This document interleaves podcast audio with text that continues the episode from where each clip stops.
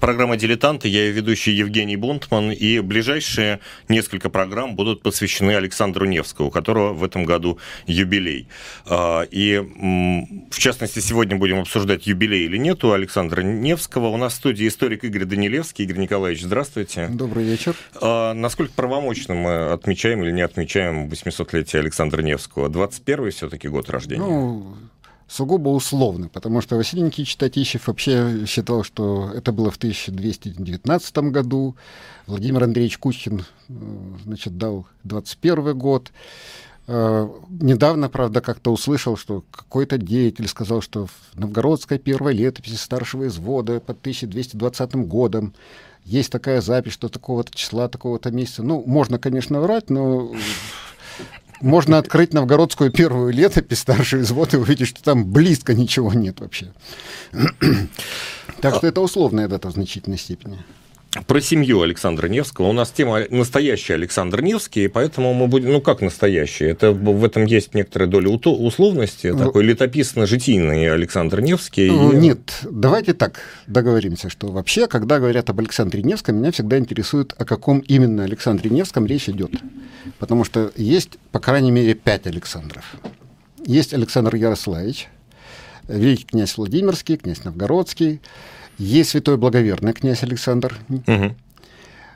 Ярославич, тоже он пока еще не Невский, который появился уже вскоре после смерти Александра Ярославича, так.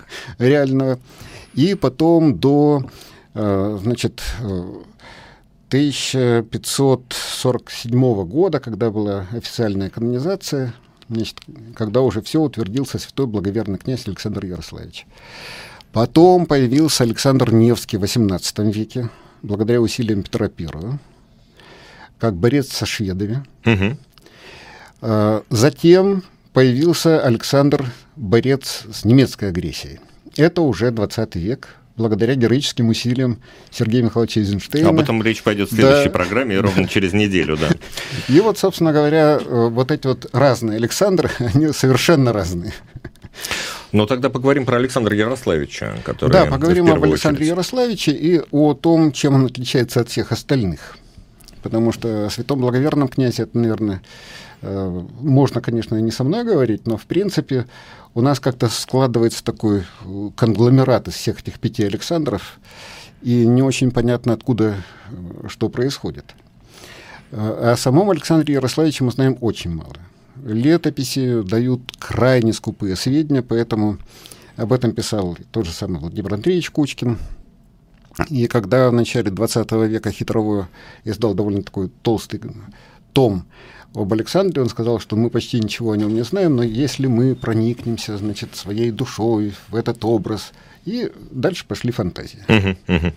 Фантазии, основанные и на э, летописях, в большей степени на житийной повести, которая тоже развивалась. вот, и пока там еще не было таких серьезных вопросов там, о Невской битве, о Ледовом побоище. Но здоровенный том фактически это фикция. Это вообще легендарный князь, конечно. Легендарный во всех отношениях, потому что, с одной стороны, это э, такой легендарный герой, э, действительно имеющий реальные какие-то основы, а с другой стороны, это легенды легенды, которые очень глубоко проникли в общество, и э, вот эти вот легенды, которые проникли в общество, они, собственно говоря, и формируют наши представления об Александре. Почему и э, когда был этот э, конкурс с жутким названием «Имя Россия», Александр стал фигурой номер один. Ну, Александр Эйзенштейна все-таки, наверное, стал да, фигурой конечно, номер один. Конечно, безусловно, потому что это такой светлый образ, э, такой вполне положительный руководитель государства. А о самом Александре мы знаем очень мало. Мы не знаем, когда он родился. Ну, э, приблизительно. Ну, приблизительно, Между 19 да. и 21 да, вот 1219 где-то, где-то и 1221. в этом районе он родился. Э, хорошо, пусть он будет в 1221 году. Про семью мы его более-менее знаем. С семьей хуже. Мы знаем его детей. Вот, и дети у него были достаточно любопытные. Кстати сказать, эти дети тоже имели прозвище Невские что прямо говорит о том, что прозвище Невский не связано, судя по всему, с Невской битвой. Угу. потому что дети, естественно, не могли принимать участие в ней, ну, хотя бы потому, что Александру где-то было лет 18 в это время. Вот.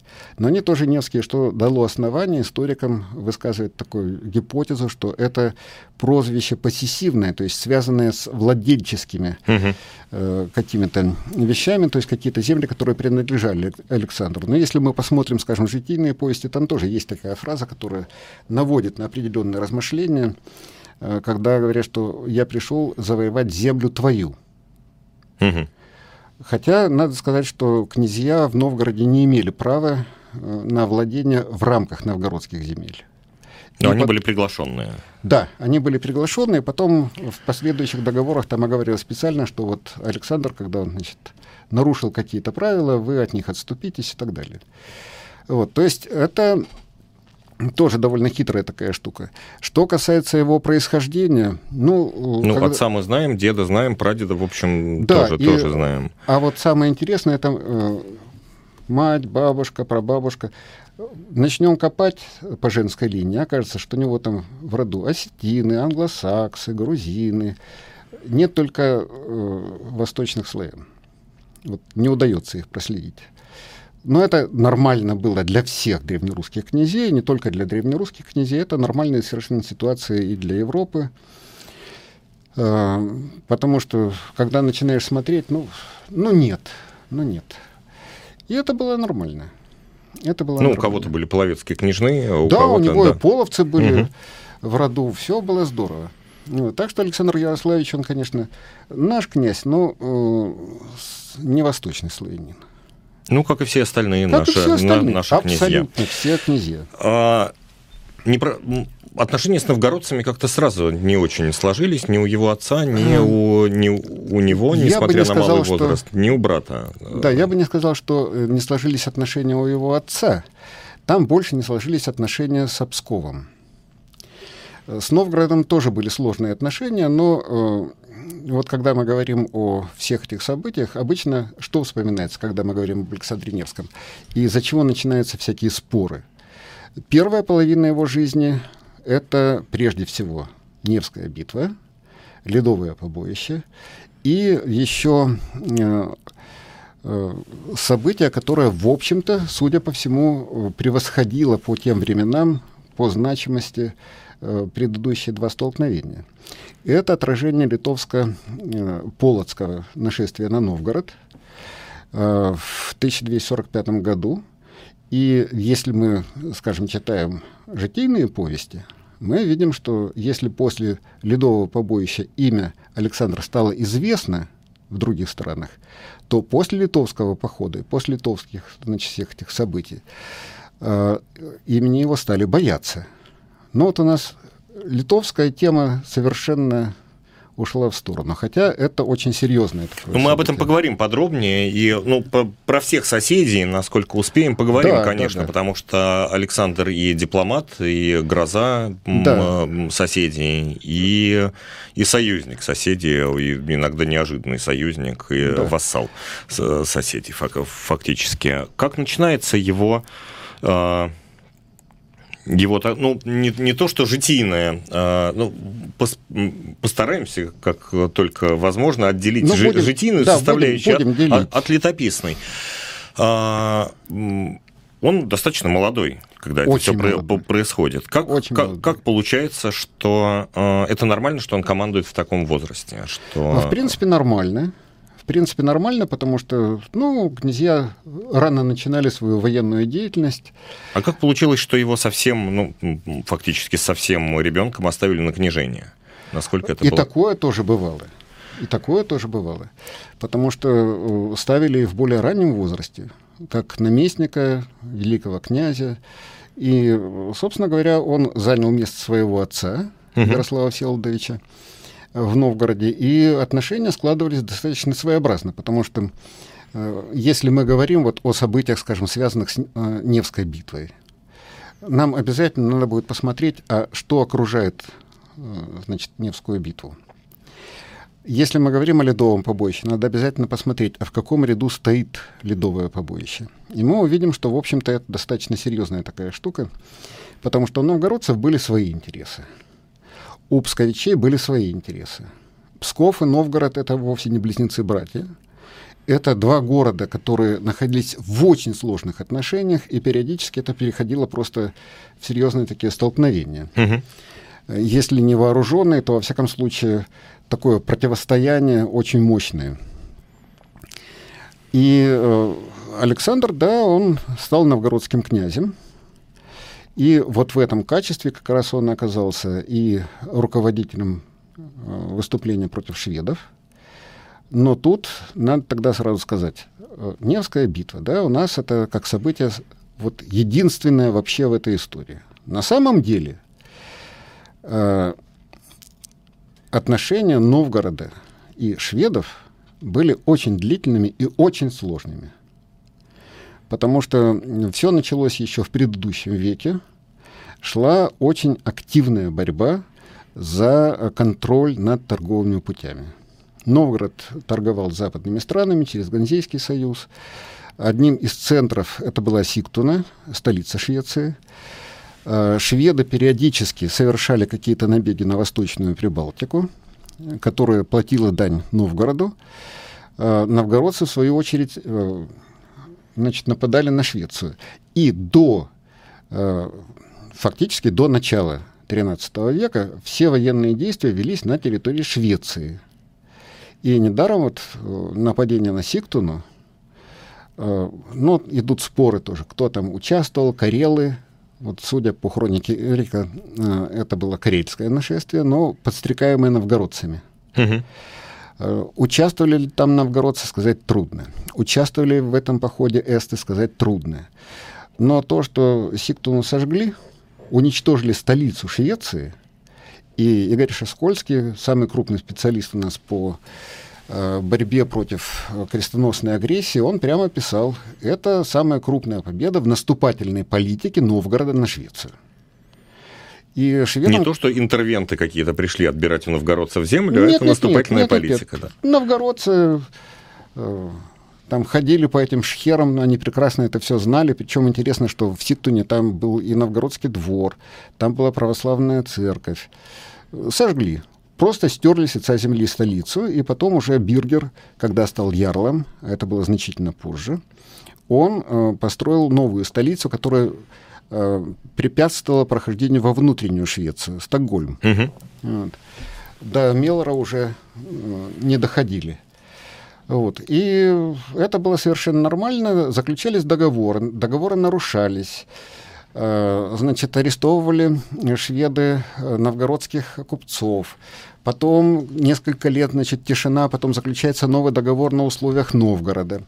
Потом этот договор тоже нарушается. Потом Значит, э, вдруг вот высадка этого самого десанта с непонятными целями, с непонятными задачами, потому что вроде бы, э, ну, если верить житийные повести, да, они там чуть ли не всю русскую землю хотели захватить, но с места не сдвинулись, а если мы посмотрим между высадкой, местом высадки десанта в устье Ижоры и Новгородом, угу. там где-то неделя пути, как минимум.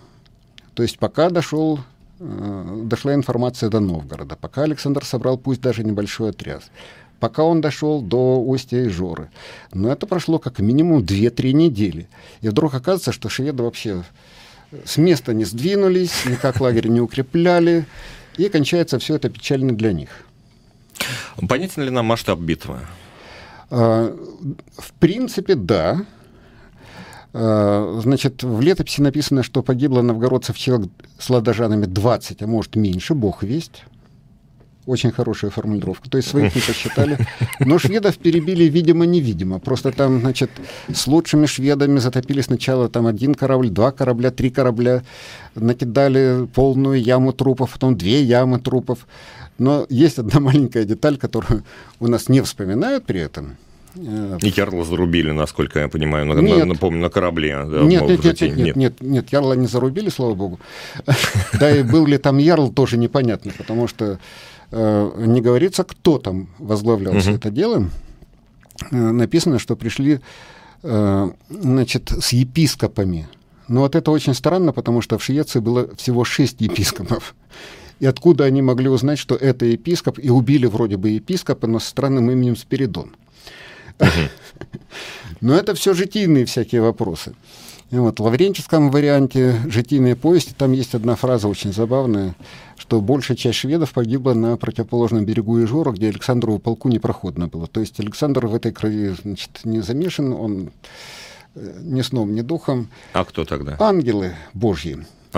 И, э, значит, начали писать, ну, это, видимо, местные племена Ижора, на что Яков Соломонович Лурье, очень язвительный такой человек, он написал, теперь я знаю, когда будет написано «Ангелы Божьи», я буду писать «Племена Ижоры». На самом деле, это цитаты.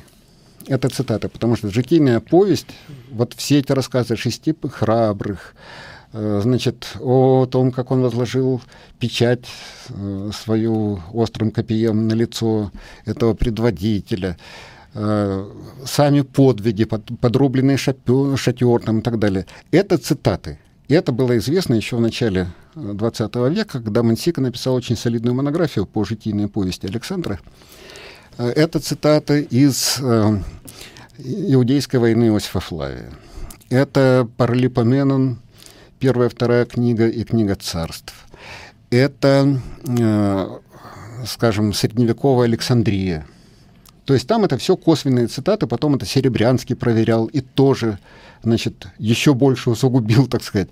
Это э, подробности все эти, это подробности уже такие литературные. Это литературное произведение, и надо сказать, что когда об этом написал замечательный такой литературовед Комарович, он погиб во время войны, то Водовозов, еще один литературовед, он, значит, был возмущен и говорит, что такое, значит, это что же получается, это все было кровью сердца написано, на что Дмитрий Сергеевич Лихачев написал, ну, это литературное произведение, вы же не кровью действительно писали.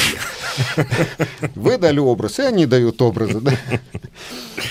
То есть это все... Э, ну, собственно, эти подробности из одних географий переходят в другие. Да, это нормальный совершенно способ описания событий, потому что для авторов э, этих произведений э, важно было не столько описать, как это было на самом деле, сколько объяснить значение всего этого. И вот отсюда там «Король части римские» — это иудейская война.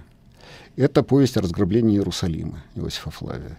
«Шесть храбрых» — это «Шесть храбрых Давида». И так далее, и так далее, и так далее. То есть это образы художественные. И воспринимать их буквально, конечно, э, вряд ли стоит. Хотя имена там реальные имена реальные. И надо сказать, что если мы двинемся дальше, мы увидим, что, э, скажем, самое подробное описание ледового побоища – это всего 100 слов. Мы как раз в следующей части, после небольшого перерыва с новостями и рекламой, поговорим про ледовое побоище и начнем, собственно, с ледового побоища и поговорим про всевозможные э, сложные отношения Александра э, с соседями, с, со всеми соседями, северными, западными, южными, юго-западными, юго-восточными да. и так далее. Игорь Данилевский, историк, говорим про Александра Невского.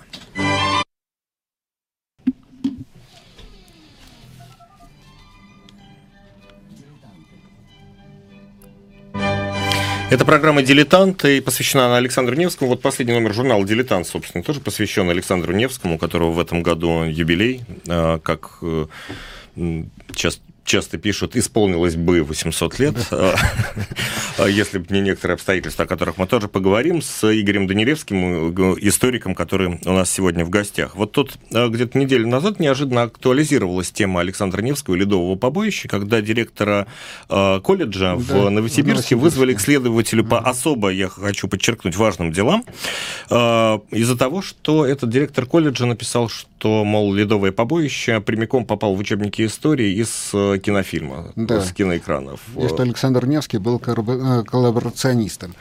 Ну, вообще-то история Ледового побоища, да, действительно, она попала прямо с экрана, потому что э, скажем, у Сергея Михайловича Соловьева гораздо большее внимание и значение придается Невской битве. Хотя, я еще раз повторяю, что Невская битва, она была не первая, не последней в борьбе Новгорода и Швеции, потому что там были потом взаимные набеги друг на друга на протяжении нескольких лет. Пытались э, в устье Нарвы построить э, крепость шведы неудачно, потом построили Выборг, продержались там не больше года, их выбили оттуда. Построили Ланскруну, тоже выбили И оказалось, что, в общем-то, как писали в очерках истории СССР, академических, вот этот, здоровенные тома, Владимир Теренч Пашута, что это предотвратило экономическую блокаду Новгорода. Да нет, строительство крепостей даже не устанавливала блокаду, они удержаться там не могли. Шла очень интенсивная и очень напряженная борьба за контроль над торговыми путями. Вот. И э, надо сказать, что ледовое побоище, да, ему не передавали такого значения. Я еще раз повторяю, что самое подробное описание ледового побоища это э, не больше ста слов. А так вообще э, есть пять источников, так. по которым изучается ледовое побоище. Это новгородская первая летопись, это псковские летописи, это э, северо-восточные летописи. Э, две. Понятно почему. Потому что мы забываем, что с Александром плечом к плечу сражался его брат э, Андрей, которого отец послал на помощь Александру. Про которого так, мы еще поговорим. Да, да. И э, есть пятый источник, это Ливонская рифмованная хроника, старшая. Они совпадают, в принципе. Различия там не такие существенные, ну, скажем, там дата ледового побоища. Написано 5 апреля в Новгородской первой, да, а в э, псковских летописях 1 апреля. Вот с чем это связано, не могу сказать. Может быть, просто в, Обскове пользовались другим календарем. Это не исключено. Но, во всяком случае, вот в начале апреля это все дело произошло. Что касается Невской битвы, это всего один источник, это уникальные сведения, это новгородская первая летопись. А житийные повести уже основывались на новгородской первой летописи. Правда, в свое время была высказана такая точка зрения, что и житийную повесть можно использовать. Но я еще раз повторяю, что фактически материал, который там есть, он весь взят из новгородской первой летописи. Это уникальные сведения, которые мы не можем проверить. А вот ледовое побоище, да, там достаточно четко все идет. И тут тоже возникает вопрос, э, какое место занимает ледовое побоище вообще в отношениях между Новгородом, Псковом и Орденом? Ну и про масштаб тоже поговорим, конечно. И про масштаб, конечно. Потому что это неизбежная совершенная вещь. Э, понимаете, вся штука заключается в том, что э, с кем воюет Александр и почему. Во-первых, говорят, что это борьба с крестоносной агрессией. Э, в чем заключается эта агрессия? В начале XIII века в Риге э, создается орден меченосцев, э, который должен был защитить немецких купцов, которые там торговали. И это, в общем-то, такое исключение из правила. Папа Римский в уставе ордена, в статуте он значит, написал, что они могут Э, вести э, миссионерскую деятельность, и они должны две трети земель, которые они обратают, так сказать, обратят mm-hmm. в свою веру, они должны передать епископским кафедрам. Там было пять епископских кафедр. Орден меченосцев проигнорировал вторую часть, активно начали, значит, э, захватывать... Свою миссионерскую деятельность. Да, да. И тут происходит очень интересная вещь. Вот в 1212 году еще эсты платят дань Новгороду. А через пять лет они, опираясь на орден, попытались от этого дела избавиться. Но неудачно, потому что псковский князь э, значит, опять их привел в чувство, вроде бы все стало нормально. И после этого э, все-таки орден начинает очень активно вторгаться в эту территорию, но на нее претендовали, с одной стороны, на севере это датская корона, с другой стороны, орден меченосцев, с третьей стороны, это Новгород – Закончилось это противостояние тем, что датчане, они практически э, подчинили себе северную землю эстов. А вот что касается земель эстов, которые прилегали к Шутскому озеру, к Пейпусу, это все перешло под власть ордена. Они захватили форпост Юрьев, там, угу. значит, Дорпот, Дерпт, современный Тарту, там основали кафедру Дорпотскую. И э, после этого начинают совершаться регулярные набеги Ярослава Всеволодовича, отца Александра Невского, на территории Доропотского епископа с тем, чтобы компенсировать потери э, вот как раз тех самых даний, которые получал Новгород. Каждый раз это заканчивалось одним и тем же, потому что потом приходил отряд крестоносцев, и начинал грабить. Дальше Пскова они, правда, не шли, до Новгорода там было слишком далеко, а вот Новгород, э, Псков, извините, окрестности его они грабили очень сильно. Ну, то есть карательными экспедициями. Да, таким, да, да, ответные приходили. такие набеги взаимные, и там по 600, по 800 псковичей погибало, и в конце концов псковичам это надоело. И когда в один прекрасный момент Ярослав Селович пришел к Новгороду, э, к Пскову и говорит, идем на орден, они сказали, нет, мы не пойдем. Мы с орденом заключили договор. А, по этому договору, причем там договоры, видимо, заключались несколько раз. По этому договору, в частности, псковичи принимали участие в сражении, которое э, орден провел против э, литовских племен. Под Шауляем, под Савлями.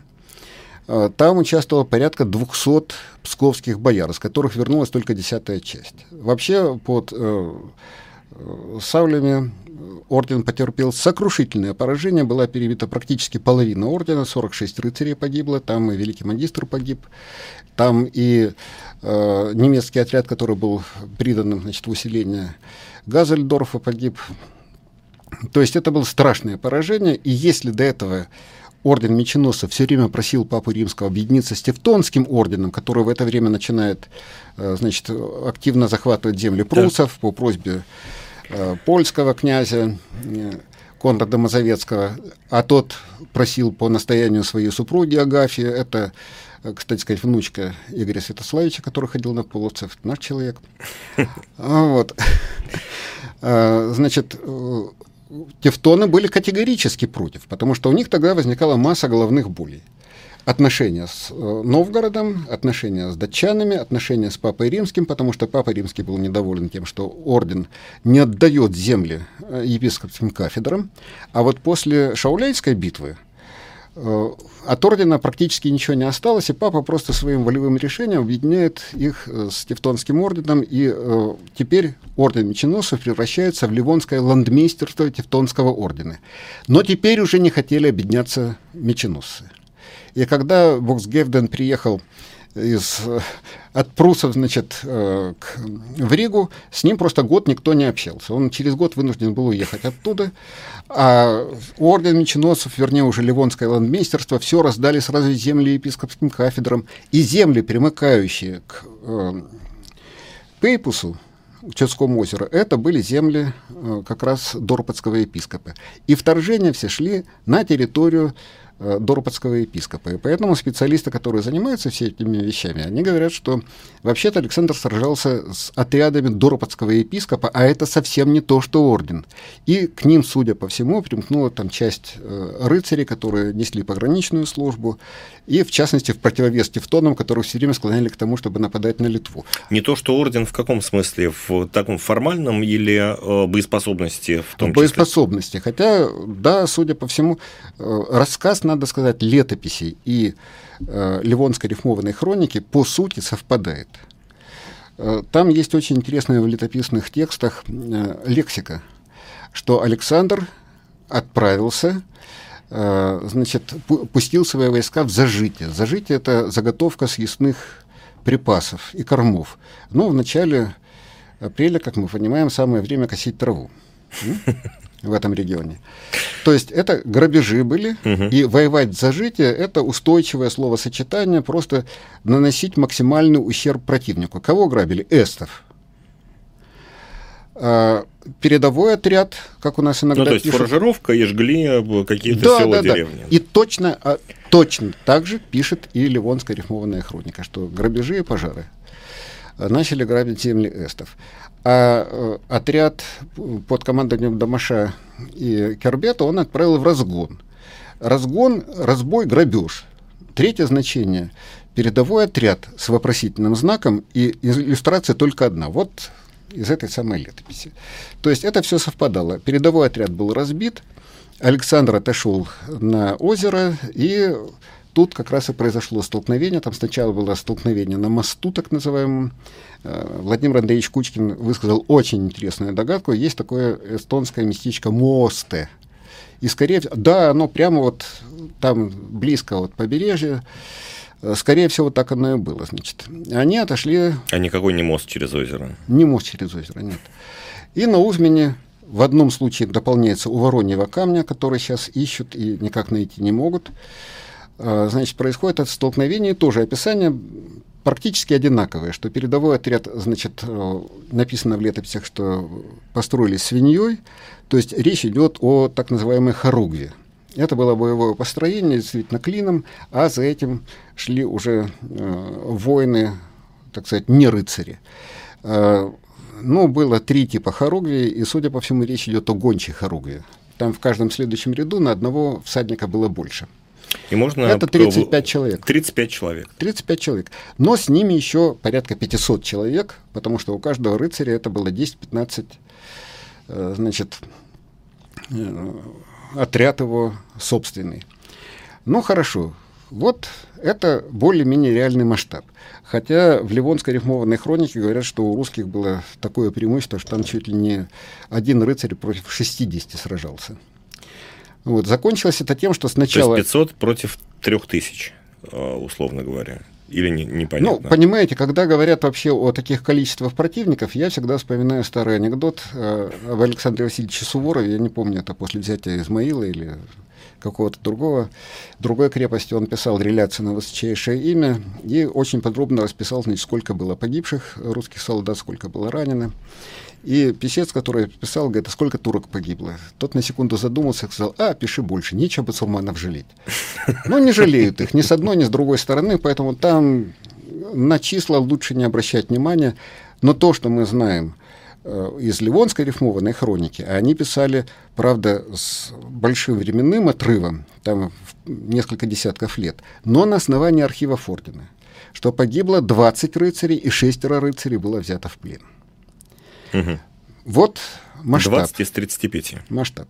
Значит, в Шауляйской битве погибло 46 рыцарей. А в битве при Дурбе 150 рыцарей.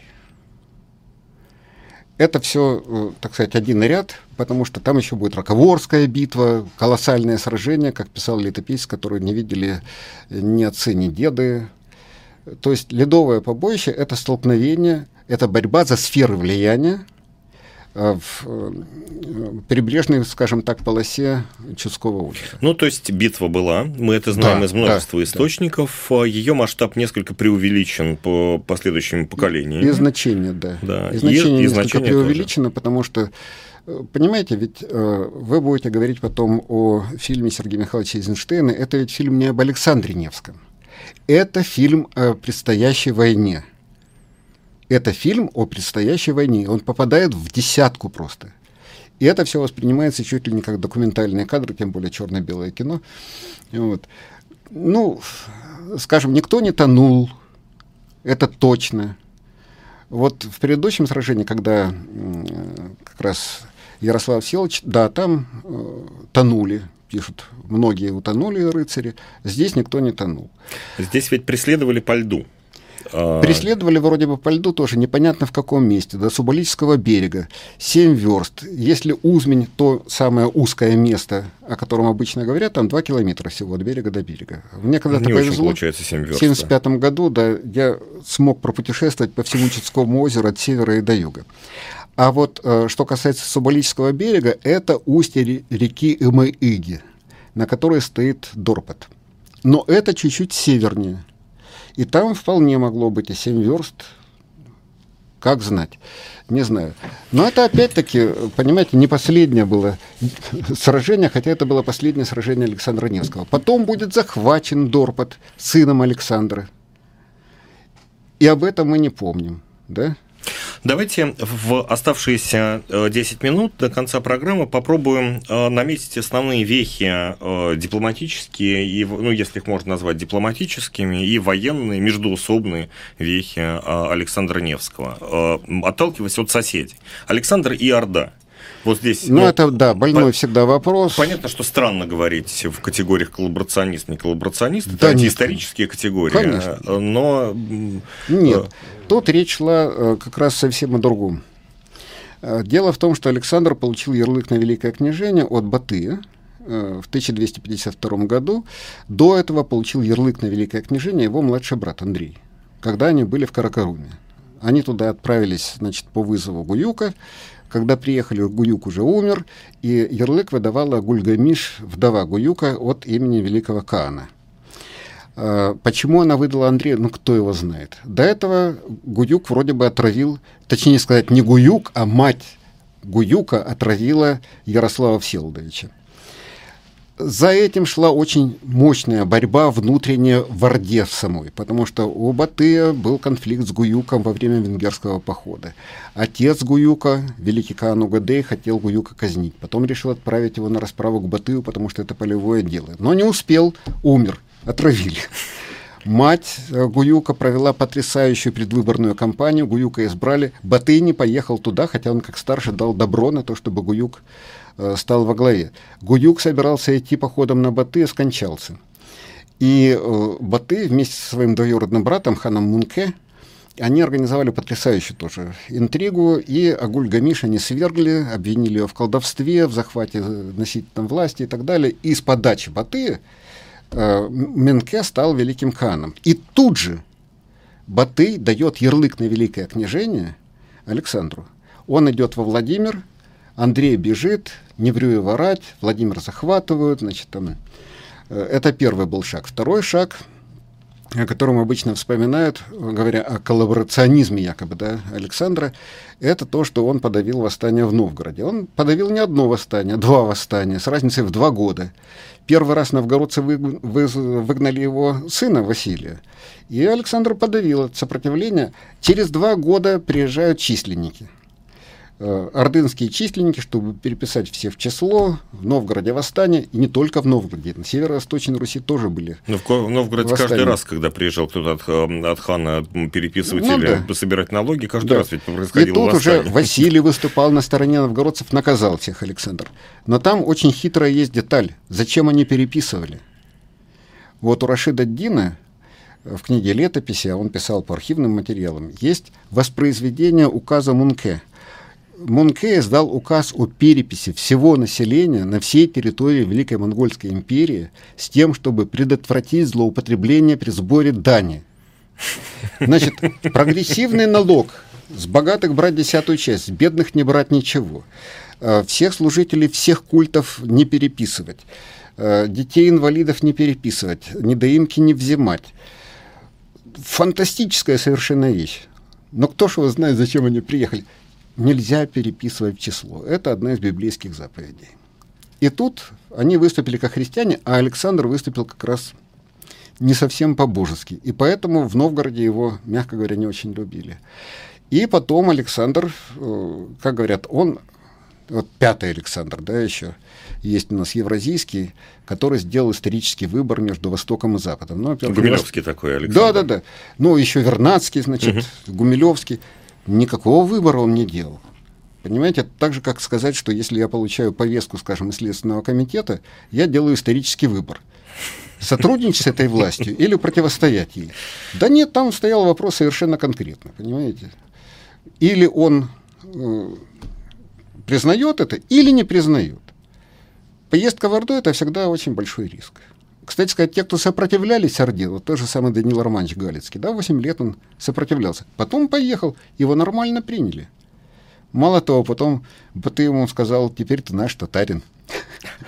А, если уж говорить про, про Данила Галицкого, ну, надо не забыть Литву и про Литву поговорить, и э, про западных соседей э, да, ну, э, Александра. Ну, тут надо сказать, что с Данилом Галицким у Александра, насколько я понимаю, больших столкновений не было, хотя Андрей, он вступал в коалицию с Данилом Галицким. Там гораздо интереснее есть другое. Есть два письма Папы Римского Александру. Вот насчет выбора, да, исторического между Западом и Востоком, Александр вел переписку с Папой Римским. Папа Римский в первом письме, 48 по-моему, год, Значит, он э, предлагал Александру принять католичество. Александр отказался. В летописях у нас тоже есть такое упоминание. Причем Папа Римский ссылался на то, что Ярослав Силович принял католичество в Каракаруме. И об этом сообщил план Карпини, который, значит, сам его и обратал. Хотя а почему меня... в Каракаруме это довольно странный выбор для принятия католичества? Ну, я вообще думаю, что Плана Карпини просто отчитался о проделанной работе в командировке, Ярослав Силович уже не мог ничего сказать. Принято. Александр категорически отказался от этого, но есть второе письмо, из которого следует, что Александр предложил папе построить соборный католический храм в Обскове. Другой вопрос, что он не был построен. И папа благодарил Александра за это. То есть он вовсе не противостоял там крестоносной агрессии, католическому. У них отношения были совсем другие. Понимаете? Совсем другие отношения. И это... если Даниил Галицкий тот же самый, он вел переговоры с Папой Римским, принял там королевскую корону от него, это не привело к окатоличиванию, э, скажем, э, Галицкой земли. В чем был интерес Александра Невского вести переписку с папой? Трудно сказать. Папа обещал помощь вроде бы против монголов, но у Александра особого желания не было. И вообще тут надо сказать, что до Куликовской битвы мысли о сопротивлении не было. Они вообще жили, так сказать, достаточно спокойно. Э, вот Владимир Николаевич Рудаков, да, который написал замечательную совершенно книгу э, о татаро-монголах глазами древнерусских летописцев, он посчитал, и оказалось, что половина набегов на русские земли татарских были спровоцированы русскими князьями. А вторая половина – это, так сказать, полевые командиры, которые не подчинялись сараю, которые просто грабили. История с походом против брата, насколько она была спровоцирована Александром Невским? А, это не Александровская, так сказать, идея. Э, дело в том, что захват Владимира – это была смена э, власти внутри Орды. Потому что, я сказал, Андрей получил ярлык от Агульгамиш. Почему э, отравили Ярослава Всеволодовича? Судя по всему, потому что Батый нарушил правила – Э, только великий Каан мог издавать ярлыки, а он мог давать только грамоту. Он дал ярлык на великое княжение Ярославу Всеволодовичу. И за это покарали не Баты, а Ярослава Всеволодовича. И у Андрея был ярлык от имени великого Каана. А когда власть в Орде сменилась, собственно говоря, Баты, судя по всему, по договоренности с Мунке, он получает значительную автономию в действиях, и тут он выдает уже ярлык Александру. А отряд просто в подкрепление к Александру. Так что это... Э, Чтобы Александр реализовал свое законное право. Да, законное право вопреки тому праву, которое получил Андрей от другого правителя. А, у нас совсем немного осталось времени, и давайте за это время а, обсудим канонизацию его. И вот когда а, Александр Невский становится святым, в каком контексте? Он становится святым, как святой благоверный князь, уже где-то через пару десятков лет после смерти. И э, благоверный князь – это вовсе не князь-воин, нет, это князь, который ведет праведный образ жизни. И поэтому значительная часть житийной повести, она посвящена, как он любил монахов, как он строил храмы. То есть это вот деятельность именно такого э, православного Такого правителя. ктиторского характера. Да, да, да. И в то же время вот эти вот два события и со шведами, и с орденом, это вписывалось э, о Литве, речи практически не было. Очень хорошо вписывалось вот в какой контекст. В этот момент в мире остался один православный правитель, который не поступился принципами. Вот отказался принять католичество, он вроде бы не вел такие серьезные переговоры, как Даниил Галицкий, а в это время Константинополь пал. 1204 год, захват Константинополя крестоносцами. А этот держит правильную линию, и, конечно, церковь это принимает как вполне позитивные деяния, которые в значительной степени искупают предыдущие грехи Александра Невского. Спасибо большое. Говорили про настоящего летописного и житийного Александра Невского с историком Игорем Данилевским. Спасибо большое, Игорь Николаевич. Спасибо большое. В следующей программе через неделю с Наумом Клейманом, киноведом, мы будем обсуждать Александра Невского, уже другого Александра Невского, созданного Сергеем Изенштейном. Как я сделаю, так и будет, сказал Сергей Изенштейн про Александра Невского. Спасибо большое. С вами был Евгений Бунтман. Это программа «Дилетанты».